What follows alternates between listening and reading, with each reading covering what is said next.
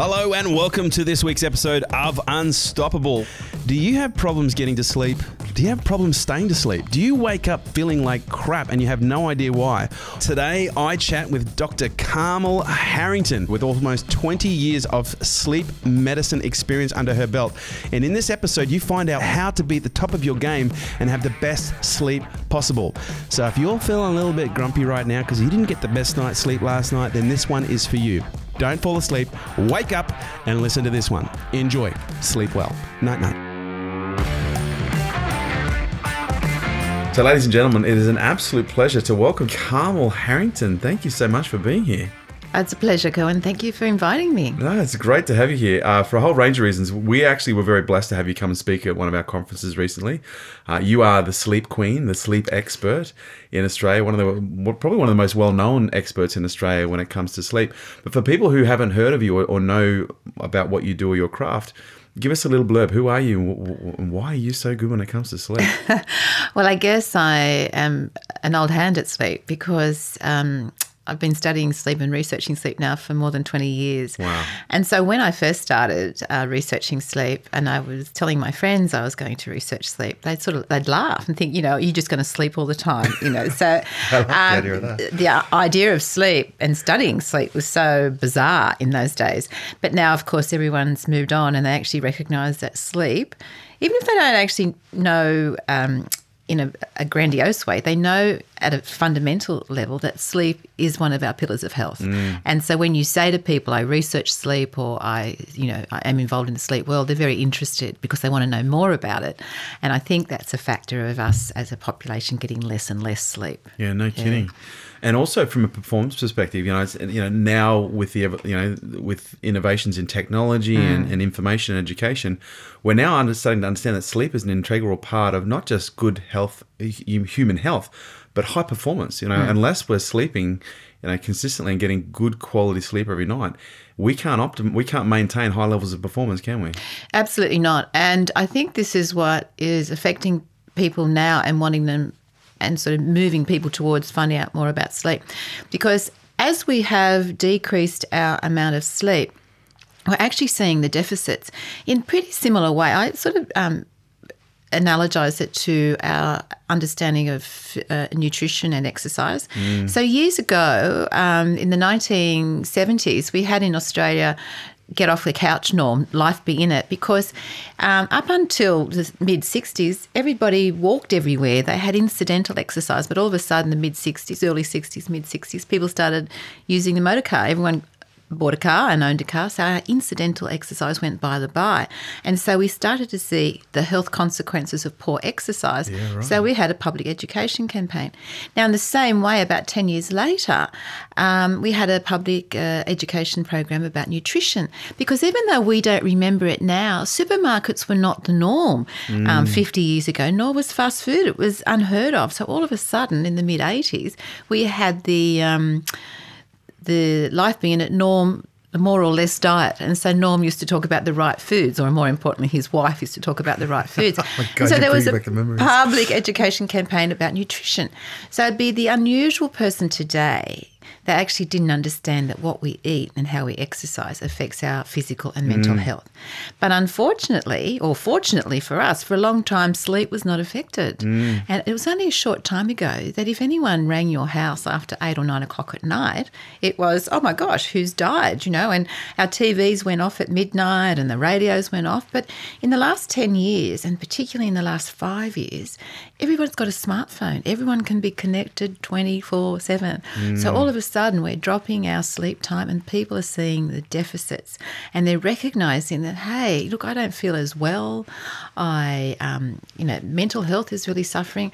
And of course, performance, because we do get that foggy headedness mm. and our inability to act quickly and decisively and make good decisions are really infected, affected by our lack of sleep.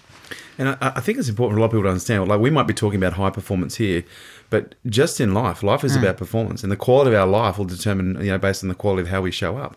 But I'm curious to know, you know, you've been studying sleep now for 20 years. Why do we sleep? What's the purpose of it? yeah. Well, look, It's really And amazing. how come we can't hack it and just like press a fucking button or That's something? right. That's what we want to do, don't we? And know, everybody, right? everybody says to me, "Well, what if I do this and what if I do this?" So the sad, well, not the sad fact, the actual fact is that most of us require seven Mm. to nine hours sleep um, to have optimum good health and both physically and mentally. And if we think about it, it would have been far safer to be quietly awake in the cave than sound asleep. But that has not been an option. And um, for millennia, Yeah, we right. we have required about eight hours of sleep. And people forget the reason for this is that we perform unique functions in sleep that we can't do when we're awake. So the different physiological sleep is a different physiological state to wakefulness. Now forever we've recognized that what we do when we're awake allows us to survive. Like so we eat, we get rid of waste products, we exercise, etc., etc. But what we have forgotten, and we need to remember pretty quick smart, that is what we do in sleep also allows us to survive. And if we don't sleep, we're going to suffer the consequences. Now, why we what will kill us from lack of sleep and why it is so, we don't actually know yet. We can't work out that missing link. But we do know research has shown that if you and we're not allowed to do this research anymore. I've got Right. to add this to it, but ethically it would be unsound.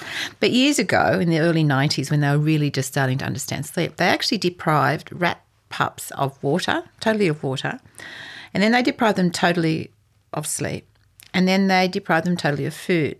Now, total lack of water kills a rat pup at around about day 13. Total lack of food kills a rat pup around about day 23. Mm-hmm. Total lack of sleep kills it around about day 18, 19. So our need for sleep falls squarely between our need for f- water and food. Wow. We understand why wa- lack of water will kill us. Mm-hmm. We understand why lack of food will kill us, but we actually don't understand why lack of sleep will kill us. From a scientific perspective. From a scientific perspective, we actually so don't understand it. And this is beguiling everybody. And this is actually some of the work I'm doing right now, looking at um, biomarkers of sleep, what's going on in the brain when we sleep, in order to see, you know, what is it that actually is going to kill us. But what we do know is that when we deprive ourselves of sleep, get less sleep than we need, there are serious adverse consequences in the short term and the long term. Although we're not allowed to uh, obviously deprive any animal, including humans, of sleep uh, totally because it's unethical, of course. Yeah. Tell that to a three month old That's true. with a mother. but you know what? All you have to ask is that poor new parent, how do you feel? yeah. And they feel rotten. Yeah. They feel absolutely rotten. So why is it that some people sleep? You know, it's interesting the term "sleep like a, like a baby." Why is it that some people sleep like a baby, and other people just struggle? Yes, um, it's interesting. So there's it's uh, it's can be some habit. Yeah. It's genetics. Um, it's the time and place. It's the environment. There's all sorts So of there's a lot of reasons. factors. Yeah, the- and everybody is individual. And when someone comes to you and they've got sleep problems, you really have to take a pretty good history. Have to recognise, look at the longevity of the problem. So while I say seven to nine hours sleep is the norm for 95% of the population, three, two to three percent of the population have a short sleep gene. They get away with much less sleep than the rest of us. They only need about five hours to Yeah, do what we people like need. Yeah. Yeah. And then there's a long sleep gene. So about 3% of the population need more. Right. And so sometimes you get someone come to you and, you know, they're having dreadful trouble sleeping. And you take a history and they've always had dreadful trouble sleeping. And so too of their parents. And so it goes on. And then it could be um, that they've got the short sleep gene. They've tried to push themselves to have eight hours sleep when actually what they need is five hours. So you have to become comfortable with what you need. But in the reverse, some of us need more. You know, some of us need nine hours. So you have to accept what your body allows you to have. And it's not one size fits all. no, absolutely not. So, ha- what does good sleep look like? How do we know if we're getting good sleep? Good sleep is how you feel. So whether you need nine hours or you need five hours, you're meant to get enough sleep so that when you wake up the next day, you are able to meet the challenges and the joys of the day and able to survive the day and able to sleep the next night. So that's the big test. And many of us, unfortunately, meet the challenges of our day. So we've got to do this, we've got to do this, we've got to do this. And it comes to the end of the day, and it might be something really joyful, something we can celebrate. For example, your partner comes home and says, Oh, look, I've got great tickets to dinner tonight. And the sleep deprived person's heart's going to sink. They're going to go, No, I just want to go to sleep tonight. I want a good night's sleep. So we're not meeting the joys. And that's the important mm. thing. So be aware that if you get through the day, but at the end of the day, you're so exhausted and you don't want to do anything else, you just want to go home on the couch and, you know, veg out, then maybe you're not getting the sleep that you need. Is it fair to say that there's a lot of people who are sleep deprived and have no idea? Absolutely. It's quite a common state. and so, for people who work in the world of sleep, sometimes it's difficult convincing them that sleep, You actually have lack sleep of problem. sleep is an issue. Yeah, right. And they've actually done this great study and they looked at two groups. And the reason they did go back a little bit, in 1991, there was the Iraqi war, the first Yep. Iraqi war. And as a consequence of this Iraqi war, uh, during the Iraqi war, there was friendly fire. And that meant the US troops fired on US troops and there was fatalities. As a result of that, the US military put a lot of money into trying to work out what caused it and what they could do about it. Now, what they found was that um, friendly fire, one of the primary causes of that was fatigue. The troops were battle weary, they were tired, they weren't getting enough sleep. And so, some of the research that undertook was how much sleep then do our troops need so that they're battle aware? You know, they know they, they perform optimally.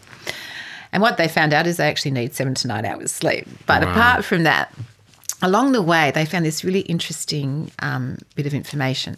So they took two groups of people. One group of people they deprived of sleep for 36 hours in a row. So acute maintained wakefulness. Now, at the end of a 36 hour period of maintained wakefulness, most of us feel pretty awful, right? And we know we feel pretty awful. But they took another group of people and they didn't stop them from sleeping, but they took two hours of sleep off them per night for 10 days. So these people were chronically sleep deprived. And this sort of mimics our everyday life, doesn't it? You know, we, we rarely have long, long periods of maintained wakefulness, but we often skip on sleep by two hours.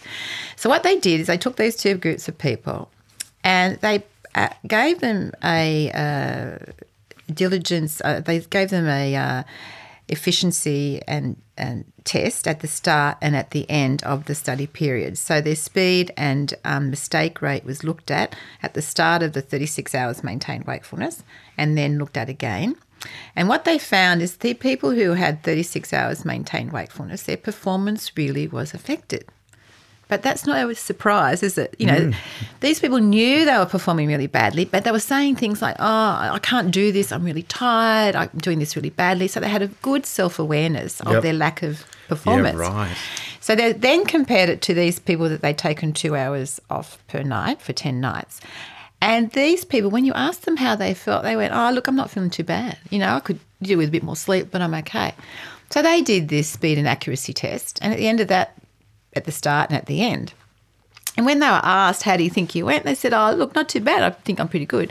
And in fact, they performed as badly as the maintained wakefulness, but they didn't Have realise self-awareness. that's exactly right. Yeah. So while you are hired for your smarts, like Yeah. you might be the smartest CEO, you come into the company and you're really great.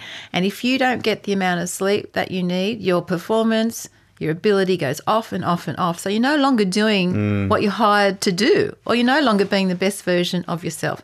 But you don't know that. You don't recognize That that. is fascinating. Yeah, it's really interesting. So when we let, let's say we are perhaps maybe chronically sleep deprived and we don't know, what's the first area that that is affected, or is it different with everyone? You know, is it mental? Is it physical? Sexual? Like, where does it impact us, and how can we look for some of the signs? Well, it certainly impacts our motivation, Yep. really. And loads of studies have looked at the sleep deprived brain. Um, it takes more risks, it's impulsive, Right. emotionally, labour. So you tend to be more annoyed, easily angered, uh, intolerant, and impatient of your people around you. Um, your decision making ability is not great. Your libido is very much affected, and um, this then feeds into all other sorts of li- of your life as well. So it's generally Does it make us more susceptible to stress as well? Yes, it does, because when we are um, sleep deprived, we lose the capacity of the higher order functions of our brain to mitigate or to reduce our emotional behavior. So we hmm. tend to act directly from our emotional center, the amygdala. And when we act from our emotional center, so we get angrier quicker, Yep. you know, we don't filter through the Yep. higher order and we, we're not a, Unpre- more unpredictability. Uh, yeah. so more labour. So we act more from the emotional centre.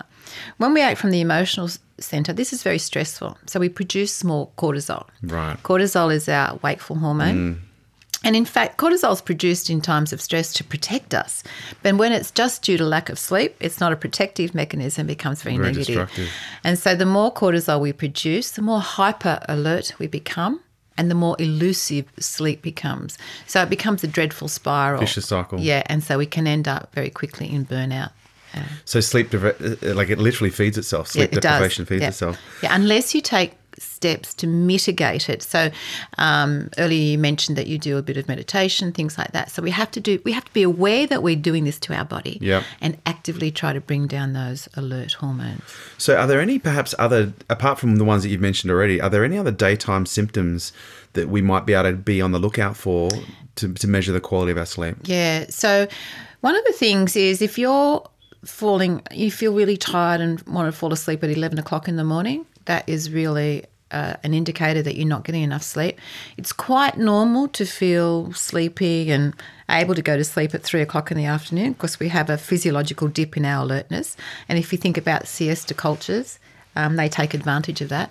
So if we feel though that our peak of alertness is around about nine o'clock in the morning. So if we're feeling really tired at 10 or 11, then that's not a good sign. Yeah, right. And certainly when people have those micro sleeps at that time of the morning, um, that shows you very clearly that they haven't had enough sleep. So the, in, the, the need to fall asleep then. If you've got a high, um, you're getting sick all the time, like Mm-hmm. from colds or flus, very susceptible. Um, probably is indication you're not getting enough sleep, or there's something wrong with your immune function.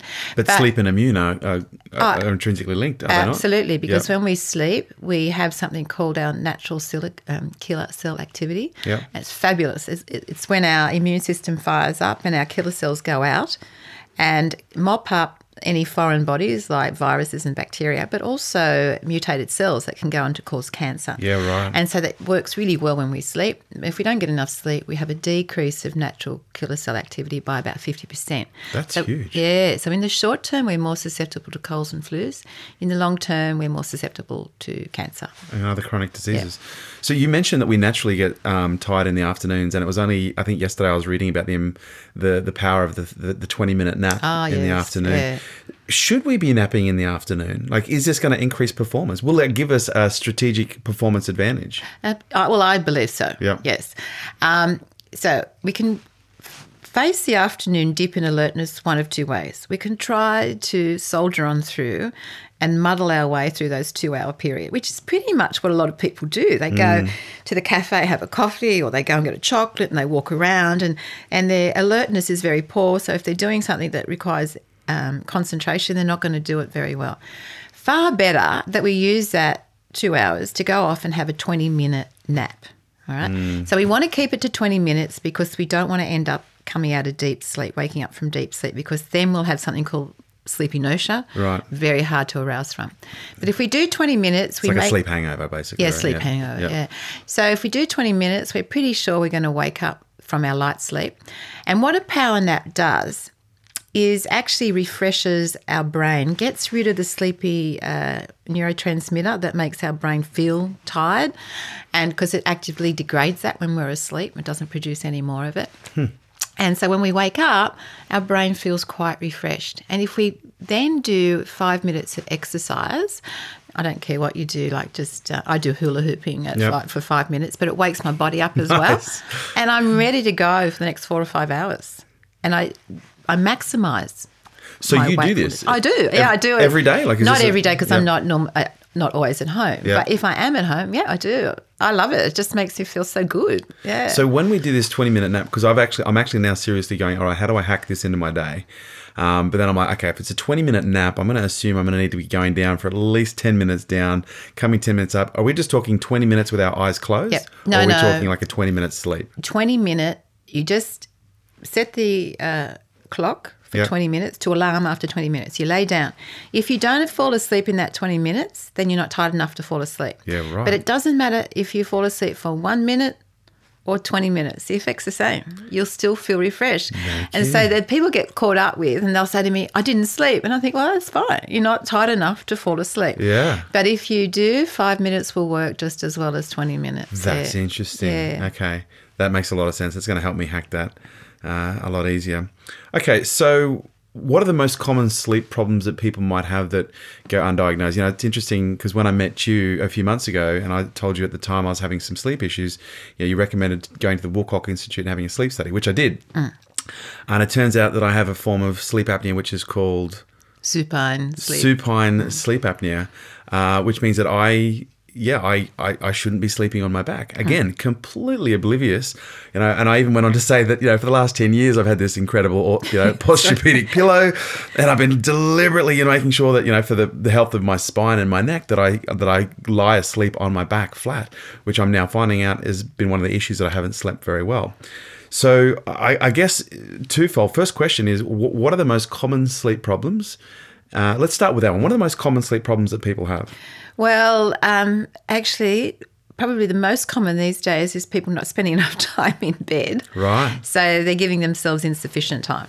Okay, so they're too busy with the 24 7 world. They're always on the iPhone, the, the social media. There's always something going on that you can delay your sleep. So basically, we're seeing uh, just last in August, a um, Deloitte Access Economics report came out that showed that 40% of Australians uh, get it. That's uh, two out of f- five Australians, adults, are getting less sleep than they need, less than seven hours sleep. Wow. Yep. So that's huge issue.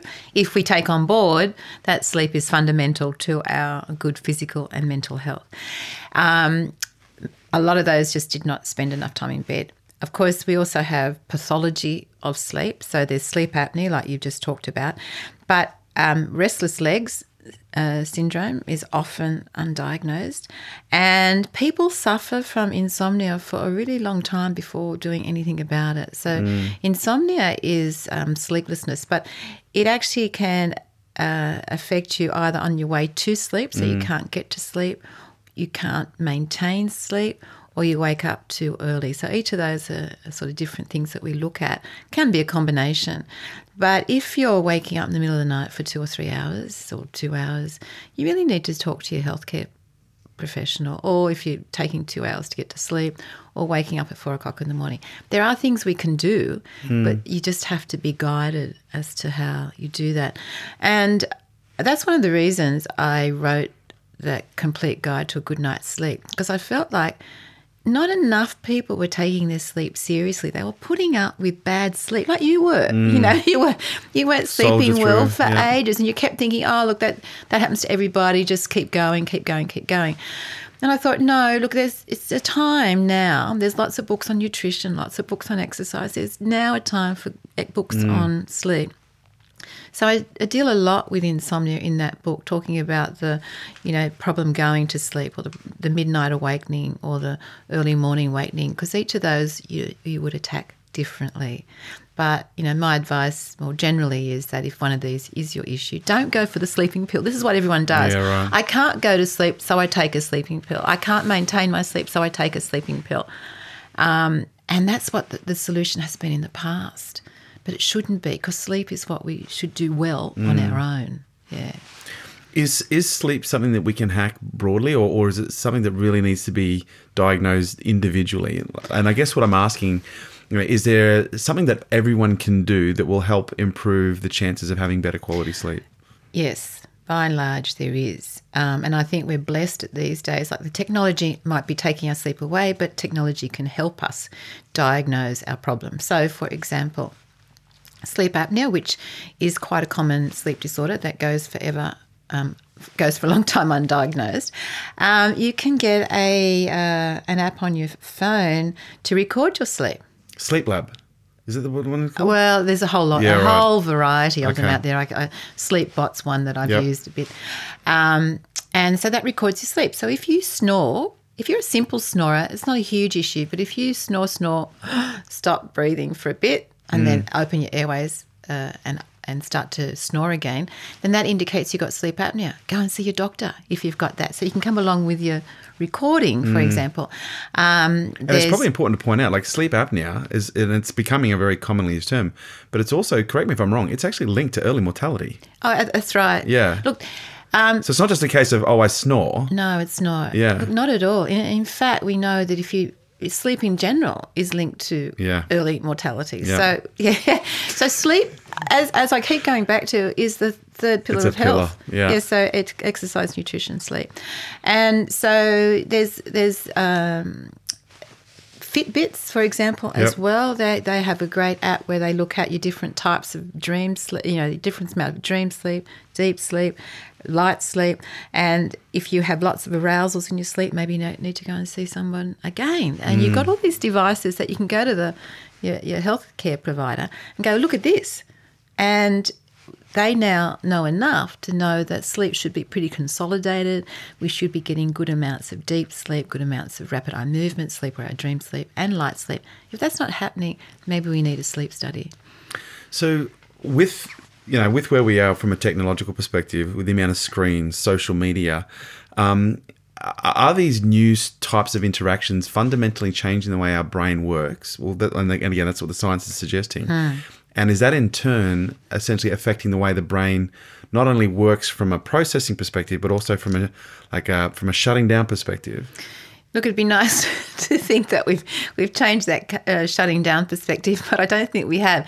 We're certainly changing the neural pathways with Yep. our interaction with technology, and we see that a lot in our young, which I think um, we don't know where that's going to end. Yeah. Uh, I think we'll be very different creatures in 50 years' time than we are today, n- neurally speaking.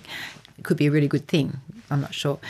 But um, so the process of shutting down is very linked with our eye and our brain. So what happens is our eye detects fading uh, light and darkness, and as soon as it detects fading light, it feeds back to the center of the brain, and the brain starts to produce melatonin.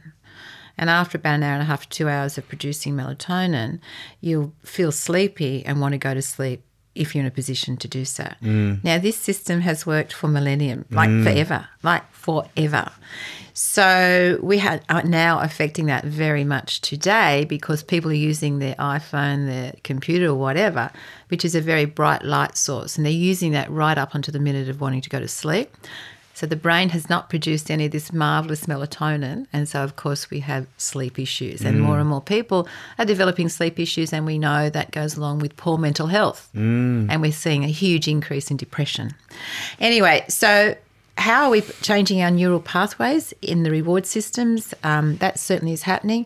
Can we change something as fundamental as this light system that starts to produce melatonin that allows us to go to sleep? That's a that's going to be a fair way off, I believe, because if you think about it just merely from survival, it's not safe to produce a hormone that makes you want to sleep in bright light. If we mm. think about survival, okay? Yep. So we need to be alert and and on the ball when there's bright light. Saves us from predators and all sorts of things. So if we're if we're giving the brain bright light, the brain's telling the rest of our body don't sleep right now. It's not safe. So there's a, a do you understand what I Yeah, yeah where I'm going? So we might be able to do change our uh, neural pathways because our plasticity is well known now. But whether or not we can change that fundamental physiological system of shutting down, I Mm. don't know. So, what are the sleep cycles and what happens at each stage? Because obviously, we go through different cycles for different reasons. And sometimes some of the sleep issues that we have is because we're not hitting certain stages of sleep. So, what are the sleep cycles and what do we get from each state? Um, we have well, we have two. There's three neurobehavioral states. There's wakefulness, um, and we're fully aware of what happens with wakefulness. We have certain behavioural characteristics physically, but we have particular brainwave activity. And regardless of whether I can see you or not, if you're in the sleep lab and we're looking at your brainwave activity, I know you're awake. Okay, so very particular wakeful activity of the brain. Then we have uh, rapid eye movement sleep or REM sleep, um, and that's also known as our dream sleep. Behaviorally, I can tell that you're in rapid eye movement sleep because I can see your eyelids fluttering. All right. Um, And if we watch a little baby sleep, we can see a lot of movement of the eyes. So we know that they're in dream sleep or rapid eye movement sleep. Behaviorally speaking, also in rapid eye movement sleep, we are paralyzed because otherwise we would act out our dreams because they're very vivid. Now, our brainwave activity in REM sleep is very similar in terms of level of activity as it is when we're awake, but we have different um, brainwave. Uh, theta waves and things like that. So we're talking about a different type of brainwave, but the level of activity is as high. And we know that when we are in rapid eye movement sleep, parts of our brain are more active than they are when we're awake. So REM sleep or dream sleep is really important for our cognitive ability, mm. our ability to behave and perform well. Right, so absolutely essential. Then we have non-REM sleep. I always laugh because scientists are so clever with the, the way they name things, aren't they? But anyway, so non-REM sleep is as you would imagine is the time of sleep that we don't have rapid eye movements, right? Right. But that is again a different neuro behavioral state. So we do things in that state that we can't do in any of other state within our 24 hour period. So, um, neurally, our brain is not very active. So, we can see lovely big delta waves. It's, um, yeah, so our brain is sort of repairing and restoring in our non REM sleep and particularly in our deep sleep. We have these beautiful delta waves that, mm-hmm. as you would know, we can get sometimes in meditation. So while our brain is very inactive, our body is actually quite active, producing wonderful hormones that allow us to have good metabolic health the next day. So our deep sleep is really, really important for our physical health in the same way as our REM sleep is really important for our mental health. Yeah, right. So we have to recognize that each of our neuro in, in each of our neurobehavioral states, we do things unique to that state that we can't do in the other. And while everybody is searching for that marvelous wakeful drug, and there's lots of wakefulness um, medication on the markets at the moment, um, and we think it's not going to do us, we w- don't want us to do us any harm. While we're awake, we can't perform the activities, the physiological necessities that we perform when we're asleep. That's so interesting. So, dreaming, like, actually, before we talk about dreams, I want to talk about memory, um, because uh, you know I've read you know different different pieces of literature that talk about the importance of the different the, the different stages of sleep when it comes to almost like departmentalizing memories. Yeah. What's that all about? Yeah, so um, sleep and memory are um, intimately intertwined. We think that lots of people swap their sleep for wakefulness in the idea they're going to get more done or study better for the exam, be better prepared, without realizing that we do um, memory consolidation in our sleep. So, um, what we do during the wakeful hours is the build is the is the first step. We have to do what we do in wakeful hours, but we finish the memory process in sleep. And so our hippocampus, um, which is a very deep structure in the brain, very old in evolutionary terms, actually is uh, responsible for uh, forming and retaining memory. And if we don't have a functioning hippocampus, we won't be able to. We don't have memory. We Yeah, won't have memory. It's as basic as that. Um, and it's a part of the brain that shows damage early on in the dementia process. But what happens is a memory comes in the hippocampus, and that's fine. And then when we sleep, it then goes around our brain, and we do different things in different stages of sleep. But it's a really important thing to know that our hippocampus is more active in dream sleep than it is when we're awake. Hmm. Isn't that the most amazing hmm. fact? And in fact, when we don't sleep sufficiently, we have a 40% decrement in our encoding ability. Oh, Yeah, so that's enormous. that's massive. Yeah, so what we need to understand is memory is very complex. It's not just the hippocampus, it involves all the different structures of the brain. But we actually, or many of the different structures of the brain. But what we do is we, we do that um, filing down as we do, like we put um, emails or different things in different folders in our computer. We do that in our sleep. We put these memories in different folders in our brain so that we know how easily to access it in our wakeful time. Yeah, right. Yeah. So is that possibly also a symptom of you know poor sleep if we're having trouble with memory and everything else seems to be everything seems to be squared away? Yes, um, memory will be poor, but more importantly, processes. So if you're having trouble sleeping and you're not getting enough sleep, um, you and you're not getting enough REM, you'll find it difficult sometimes to remember sequences of how you do certain things. Yeah, and So it's we- a different type of memory loss. yeah, you, you ha- will have particular problems Yeah. in some sequ- uh, processes. And so you often will find this, um, we see it sometimes in people who drink too much. Yeah. Um, and they get deprived of REM, they get deprived of sleep big time without them realizing they're not Right. getting the right sleep. And you'll often see them having trouble trying to remember processes. Yeah. You, step one, you know, step two comes after step one, step three, and they'll get all the, the step uh, steps out of sequence and they'll have a vague recollection. Um, so, yeah, we can see real problems in that sort of memory. So when it comes, to, you actually touched on a, an interesting point. When it comes to alcohol, because some people drink to help get to sleep. They sleep. do, they do. But what you're suggesting is alcohol actually doesn't help you get to sleep at all. Shocking for our sleep. um, and look, you know, alcohol forms a fundamental part of our society. We Yep. drink it when we're celebrating and all that sort of stuff. But of course, any more than one drink for women and two drink for men will actually affect their sleep that night. Right. Um, and so you'll find, and in fact, in some cases, in more cases than I care to think about, people comatose themselves, don't they? They Yeah. sort of drink so much they fall asleep. Yeah.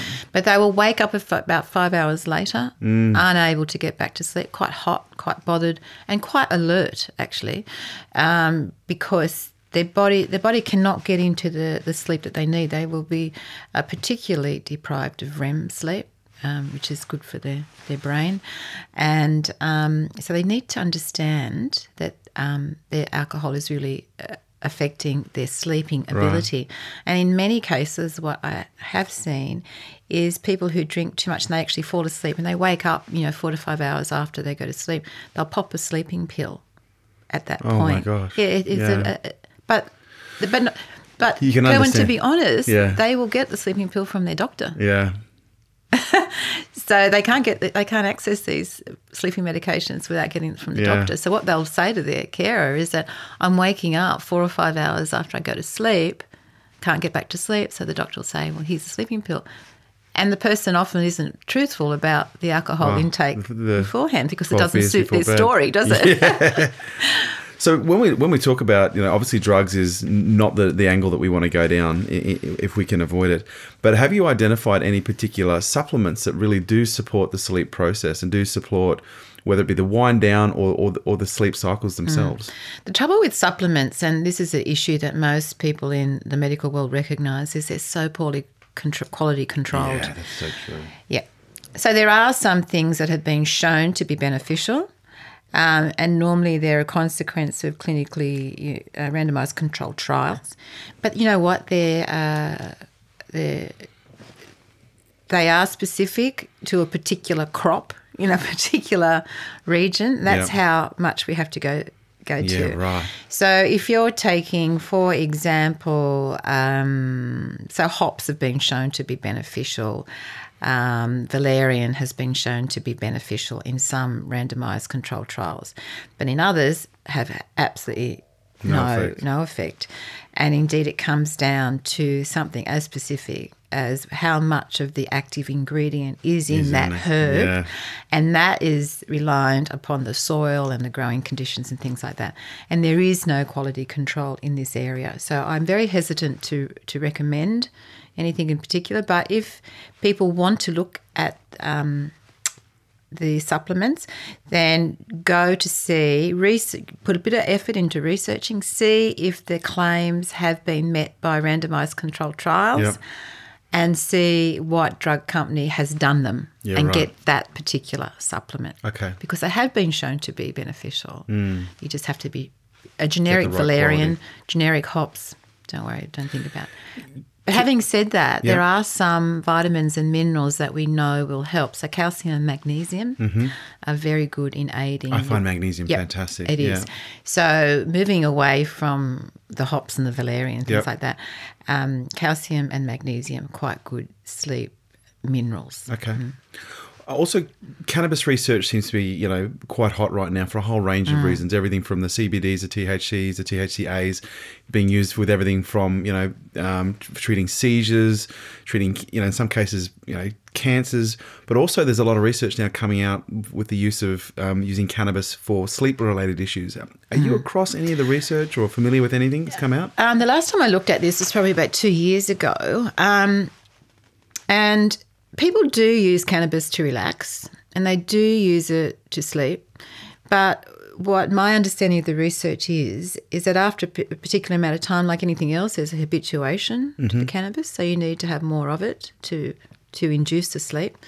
And unfortunately, if you the more cannabis we have, the more it's it's going to affect your wakeful hours. Mm-hmm. So you might choose you don't want to go down that path anymore, but there will be issues with having natural sleep after it. So it seems Yeah, right. to, um, if you want to go off it, you will have period of insomnia, or Yep. sleeplessness, Yep. which often causes people to go back onto Yeah. their cannabis habit. Um, and it actually validates their belief in the fact that cannabis is helping their Yeah. sleep, when in fact uh, it doesn't seem to be the case after a certain period of habituation. Right. Mm. Okay. Interesting. So let's talk about dreams for a moment. Um, you know, you said that the, the, the, the, dream cycle is an important part, you know, of our sleep process. But what, what is the purpose of dreams, or is that beyond your scope? Uh, Look, I'm not a dream. I know you probably get that a lot. I dreamt last night about a donkey who's going well. What does it mean? I can't say, but I've, what I, one of the things I find fascinating about uh, dreams is their creative value. So, one of the things that happens when we uh, sleep, or particularly when we dream, is the rational part of our brain is deactivated. Okay, so that part of the brain that tells you certain things about the world is deactivated. Now, we don't understand, normally, we, we don't really have any true understanding of how pervasive our rational brain is. It actually interprets our environment against social and physical norms that it's been exposed to since we were babies. All right. Mm. So while something on this desk is a glass, and we might perceive it as a glass, our rational brain confirms everything about the fact that that is a glass. All right. So the rational brain tells us, and it will stop us making up a story about this glass on the, the desk here that doesn't allow it to be a glass. I, I know that's quite sounds No, quite complex, but um, it fits within our understanding of social, logical, and physical normality. Yep. But when we sleep, we don't have that rational brain. So it allows us to do quite unusual things. So you, if you Google discoveries made in sleep, Yeah. loads and loads of discoveries are made in sleep. So one of the prime examples, and I, many years ago um, when I first finished uh, school, I, I was a biochemist. And I was always aware of this very interesting story about the benzene, the molecule. Okay, so the benzene molecule was, an, no one understood the shape of it. And the shape of the benzene molecule was really important for, for everything else. And so it beguiled chemists for years. And there was this famous chemist, Kekulé, um, and he was working on the, the shape of the benzene molecule. And he had a dream one night. And in the dream, um, he had atoms going around in his head. And for a chemist, that's not unusual, I guess. now, these atoms then gradually morphed into snakes. And again, we know we have bizarre dreams. It's completely normal for this. No one is surprised by that happening in a dream. Then one of the snakes grabbed its tail by its mouth and formed a ring. And Kekulé wake up, woke up and knew straight away that that was the benzene ring. Okay, the shape of the molecule, the benzene molecule, was a ring. And he knew straight away. And that discovery made in, in, in sleep. And indeed, because our creative, our rational brain is deactivated in REM sleep, this is the time that we can come up with really novel thoughts. We can put two hmm. very different thoughts together to come up with this really novel idea. We can have neurocognitive thoughts, we can have neural thoughts in sleep that we cannot have when we're awake. And so people are often very creative as a consequence of their sleep. And if you ask people, have you ever had a problem that you, you sort of, you know, mulling over before you go to sleep and then miraculously when you go to sleep you have the answer? When you wake up, mm. they go, everyone thinks that's normal and then we've just rested the brain. Well, yes, we have rested the brain, but we've done really interesting things in our sleep and connected things that wouldn't weren't coming together when we were awake. We've done that in our sleep and come up with the answer.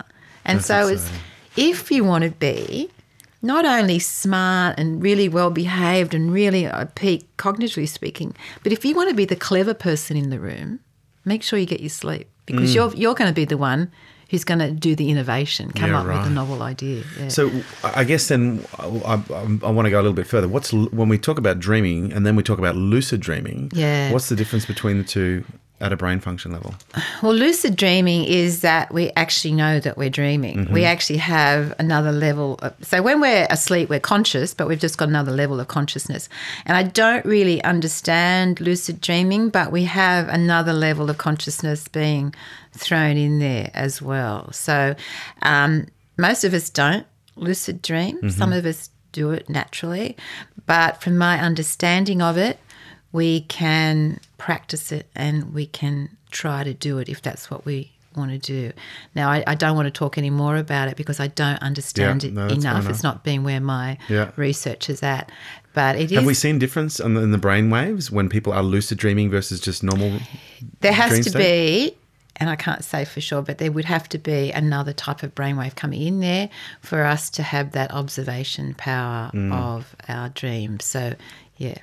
Is there anything that we can do to induce dreams or to increase the likelihood of Yeah. either having dreams or remembering them? We all dream. Yeah, we all dream. A lot of us don't remember our dreams. Um, and oftentimes we're more likely to remember our dreams if we have a period of wakefulness after REM. So sometimes when we transition from one sleep state to the other, so we go from REM sleep into light sleep, we'll have wakefulness.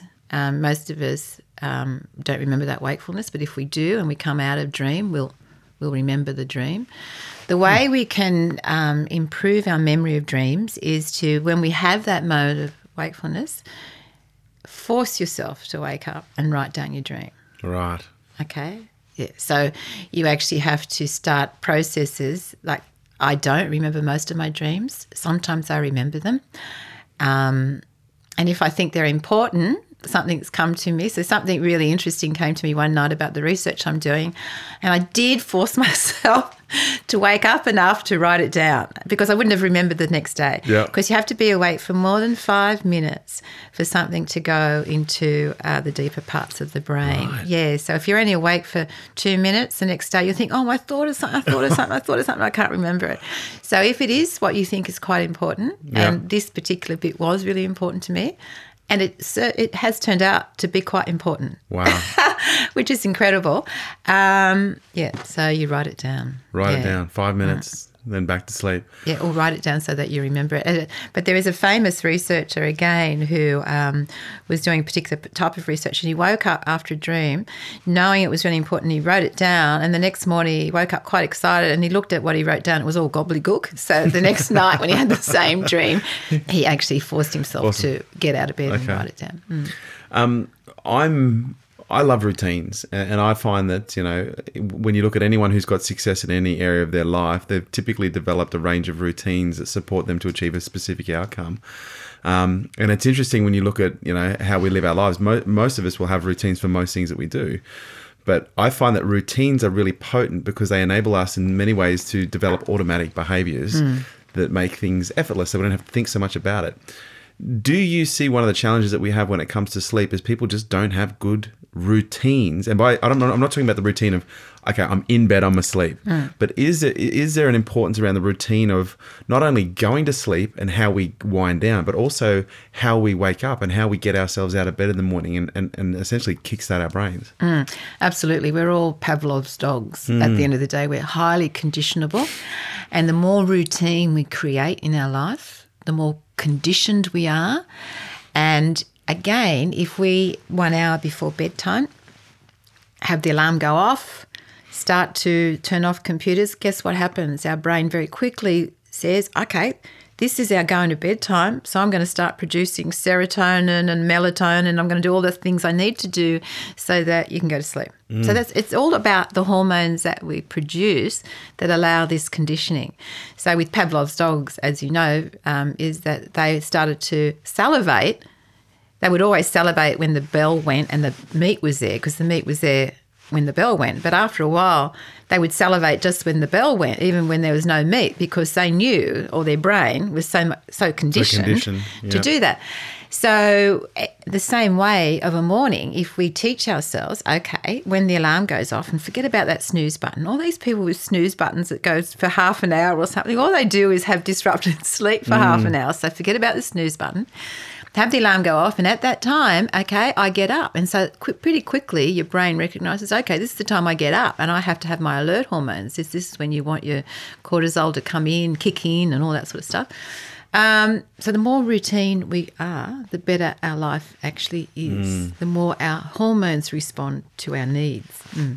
So, so essentially, with a good sleep routine, you're saying at least an hour before we want to be unconscious, we need to start preparing our brain for Mm. for, for that state. Yeah, but I wouldn't say unconscious an hour Oh. before we want to be asleep. Okay. Yeah, because we are still conscious. It's just another level of consciousness. Okay. Great question, and that's Yeah. what that's where I want to. That actually Yeah. you dovetailed into that beautifully. Yeah.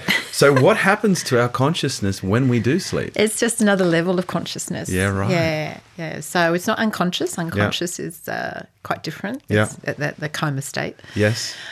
But um, because guess what? When we're asleep, our brain's really active. so it's actually quite doing lots Mm. Quite and lots conscious. of things, Yeah. and it's and indeed, um, for example, uh, to highlight the consciousness of the brain and when we sleep, is that what's been found is often people when they're in a hotel room for the first night have poor sleep. Um, they feel like they sleep on the edge. You know, they're always very light sleep. But after a couple of nights, they're okay. So, what it has been found is that when we're in a new environment, many of our brains, uh, individuals, unless you're really used to living in new environments, they actually sleep uh, in different hemispheres. So, one part of their brain will be in light sleep and you're easily aroused from light sleep. And the other part of the brain might be in deep sleep or REM sleep. And that's why you feel like, if you're not used to sleeping in new environments, you're in evolutionary terms trying to protect yourself. Yeah. No kidding. Yeah. So that just shows you just how conscious the brain still is. It's aware enough that it's got to keep you safe. That's Was that incredible. interesting? That's Yeah, yeah. amazing. Absolutely amazing. So next time, and and how, and for people who travel a lot in new environments, Yeah. it does. It's not an issue because the brain has Adapts. adapted to Yeah, that. Yeah, got it. But if you don't travel a lot and not in new environments, one of the things you can do to make your brain feel safe is to bring your own pillow to make sure your routines mm. in ho- at home are pretty Yep. much your routines away. So maybe bring your same cup that you have your herbal tea in, or your pillow, or something that the brain can feel quite familiar with. And this is a safe environment, and you might be able to get a better night's sleep. Yeah, nice.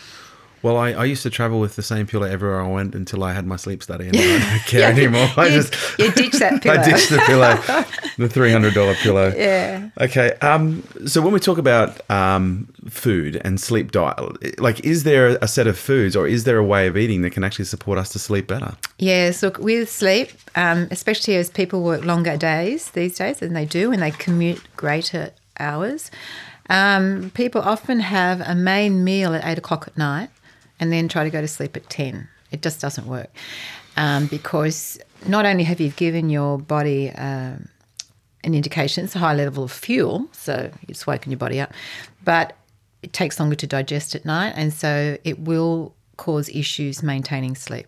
All right, so you often have not a very good night's sleep. So what you need to do is make sure you have at least three hours between a large meal and going to sleep. So it may mean that you have your main meal in the middle of the day. So to many people, I've given that advice who have long commutes, and of course, you know the first complaint is, oh, but this is a meal I have with my partner, you know. And you say, okay, you can still sit down to a light meal at night, just don't make it your main meal because it will affect your ability to sleep. And um, so, what we eat and when we eat it does affect our sleep. So, you, as we age, it's particularly important not to have caffeine after lunchtime because our metabolic rate slows and we can still have quite a high level of a caffeine in our body at 10 o'clock at night because Yeah, it takes that long to metabolize it.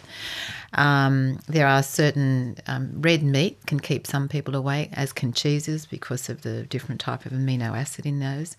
Um, the old adage of a, a warm, uh, hot chocolate actually works really well. So it works. it does work, yeah. Stop for it. physiological reasons, it does Right. work, yeah. Um, and then after a while, of course, it works on its own because of the conditioning. yeah. but it actually will help you go to sleep. Um, yeah, so there are certain foods that will help you sleep, and there's certainly foods that will keep you awake. What about fasting? Like intermittent fasting is making a big um, a big show now. Yeah. You know, the ketogenic diet. But I'm more interested in the fasting aspect. Have you discovered any correlation between the use of either whether it be fasting or intermittent fasting and better quality sleep?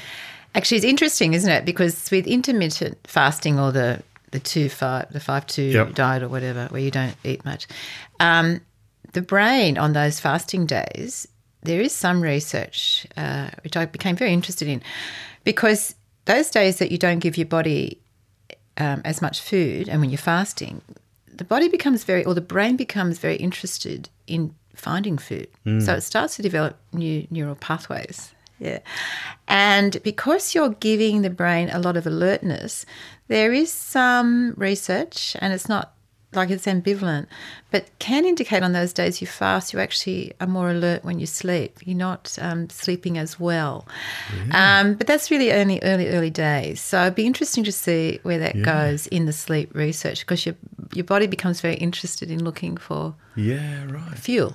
Well, I'm more than happy to donate my brain. Yeah, because I've been intermittent fasting. And I've how been- have you found it? Well, it's incredible. Like I've been fasting seven to ten days since 2000, like Right. once or twice a year. Uh, but then it was in February of last year. I started doing the. Um, I didn't do the five two. I started the the sixteen eight. Oh, okay. So I'd yeah. fast for 16 hours a day, eat during an eight hour window. And now I've got to the point where I'll maybe eat once or twice a day. Right, yeah. Um, And then once a week, I'll have like a, a huge blowout on some food. But everything's shifted. My memory's better. My health is better. My, you know, and even I would ha- I would go as far as to say even my sleep is better. However, I do attach a lot of my sleep, or my current health and my sleep, to the amount of meditation that I'm doing as well. Yeah. Which kind of will more segue into that. Like, is there is there any documented research that suggests that any mindfulness practices or meditation you know, actually supports better quality sleep? Yeah, so mindfulness is really good. I think m- m- I, I think the terms mindfulness and meditation are a bit different. Mm-hmm. Yeah. So meditation is a practice which actually can be quite alerting to the brain Yeah. and it's really good if we do it in the morning. And if we do it in the morning, it would seem the research indicates it's really good for our sleep at Mm. night. Okay. If we meditate too late in the evening, it can negatively affect our sleep, also, the research indicates. Mindfulness, on the other hand, it brings us into the moment. It stops our brain going boom, boom, boom, boom, like a you know, pinball machine going all over the place. Mindfulness will bring us back in the moment, um, allow us to concentrate on our own physiology and where we are, and it actually allows us to sleep. Mindfulness is a very good practice if we're having trouble stilling our brain as we go to sleep or in the middle of the night. So mindfulness practices are really good. Um, trying to bring us into the moment, stop us from stressing out and being anxious. But meditation seems to have that really beautiful long term effect on on every part of our system, actually. And it, I think it gets, in a way, it sort of seems to get our body into order, doesn't it? It's incredible. Meditation. It's Yeah, yeah, affected yeah. everything for me. Yeah. It really has. So when do you meditate mostly? Um, it's kind of interesting. Well, I meditate first thing in the morning. I wake up at like four thirty, and I'll normally do a few checks and balances, and I'll meditate for between you know, thirty minutes to an hour. But then I, I don't drive, so I, if I, any time I get an Uber, which is at least two to three to four times a day, I'll drop in and meditate. yeah. So yeah. and then I'll do it again in the in the afternoon. And this is probably not the best one, but I've got into a habit where I when I put my son to bed, um, I'll put him to bed and I meditate on his bed. Right. And so I'll put him to bed and he'll ask me to meditate with him. And I'll normally meditate for twenty minutes while he goes off to sleep, which is normally about seven thirty in the evening, which is my last one for the day. Yeah. Well, I think those um, sometimes uh, I'm a great believer in the child meditations. There's some great books out there, but we what we call a child meditation is actually just bringing the child into the moment as well. Yeah. So um, whether or not. Yeah, so I think there again is slightly different Yeah. meetings, and um, Well, he doesn't meditate. I meditate. right, But what's interesting is even on the weekends now, he'll, he'll come into my into my bed on the weekends and if he interrupts my meditation, I'm like, "Hey, buddy, Des, just got to finish meditating." And uh, it was about two weeks ago. I opened my eyes because all of a sudden it got really quiet, and he was sitting beside me in, in the lotus position. Well, He's only great. three three years ten months old. I was just like, "Oh," and he let me even take a photo, which was great. Actually, and that to that point, I think this oh, that's such a fabulous story because children role model over, and that's what they do. They want to be like their mums and dads, and if you role model the fact to your child that being successful means you don't have time for anything, you don't have time for sleep, mm. you don't have time for good food, you don't have time for exercise. That's their role model. Yeah. That's what they will do. And they'll just And we xerox forget it. out. Absolutely. Yeah. So So, sleep psychology. Is there a psychology? Like, do some people talk themselves out of sleeping? Oh, absolutely. They beca- can become very anxious about sleep. And the more anxious, see, anxiety is a product of our hormones as well. So we produce adrenaline and cortisol. And the more adrenaline and cortisol we have running around our body and our brain, the less likely we are to sleep or the less able we are to sleep. Right. So the more anxiety we attach to sleep, um, the less likely we are to sleep. So we have to get, there are different processes we work through, um, but often, yeah, so we have to talk about the fact that we have an anxiety about sleep. We associate a certain, and often these people actually can't get to sleep in their home, but when they go away on a holiday, they can sleep in the hotel bed because their anxiety is attached to their bedroom in their home. They know when they go into that room and on that bed, they're going to spend the next hour trying to get to sleep. They relax their brain when they go to a new environment. So it's to do with that anxiety, but there- are ways to treat that. Yep. But you do need to work with. Um, there are people out there that they, and including me, that they can work with. But there's more and more um, psychologists that work with Yeah. people in this area. Because to me, the, fundamentally, the psychology would have such a huge impact on the way that we program ourselves to Yeah. sleep. But you did bring up something really interesting, and, and I, I am winding it up. But um, ocean air, what is it about being near the ocean that encourages so many people to sleep? I've heard about negative ions or positive ions, but Yeah. like, have you got any insight into that? Well, I think it's because when we go to the ocean, we feel relaxed, we feel mm. good. And we normally, since childhood, associate ocean with fun. Mm. And that's the other thing. Fun is really good to help us sleep. Laughter. Make sure you you have laughter in your life. and that seems really banal, doesn't it? No. But it actually is really Yeah. important. The fun aspect of our life, the laughter, actually relaxes us in the same way as exercise and things like that. So we bring more fun, more light into our life, in the same way as the ocean. As it goes back to that visceral idea of a child going to the ocean. It's marvelous, isn't it? It Mm. just makes us all smile. Um, and of course, when we're near the ocean, you hear the ocean. It's got that lovely So white noise. yeah. yeah. So yeah, it actually soothes us to sleep. Yeah. and last question sleep body. Can exercise help us get better quality sleep? Oh, absolutely. Study after study after study after study has shown that those of us who exercise get better sleep and continue to get better sleep well into old age. When we exercise is important. Do not exercise within three hours of bedtime. Yeah, right. And and do not skip on sleep in order to exercise.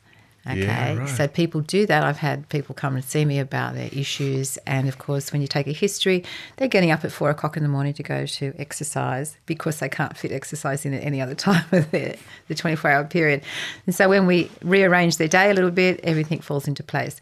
But so the best time actually from research seems to be um, those just before the um, sunset. So exercise between five and seven o'clock at night, no later than seven. Finish exercise by seven. Yeah, right. Yeah, so that seems to be the best The time. optimal time. Yeah, For sleep.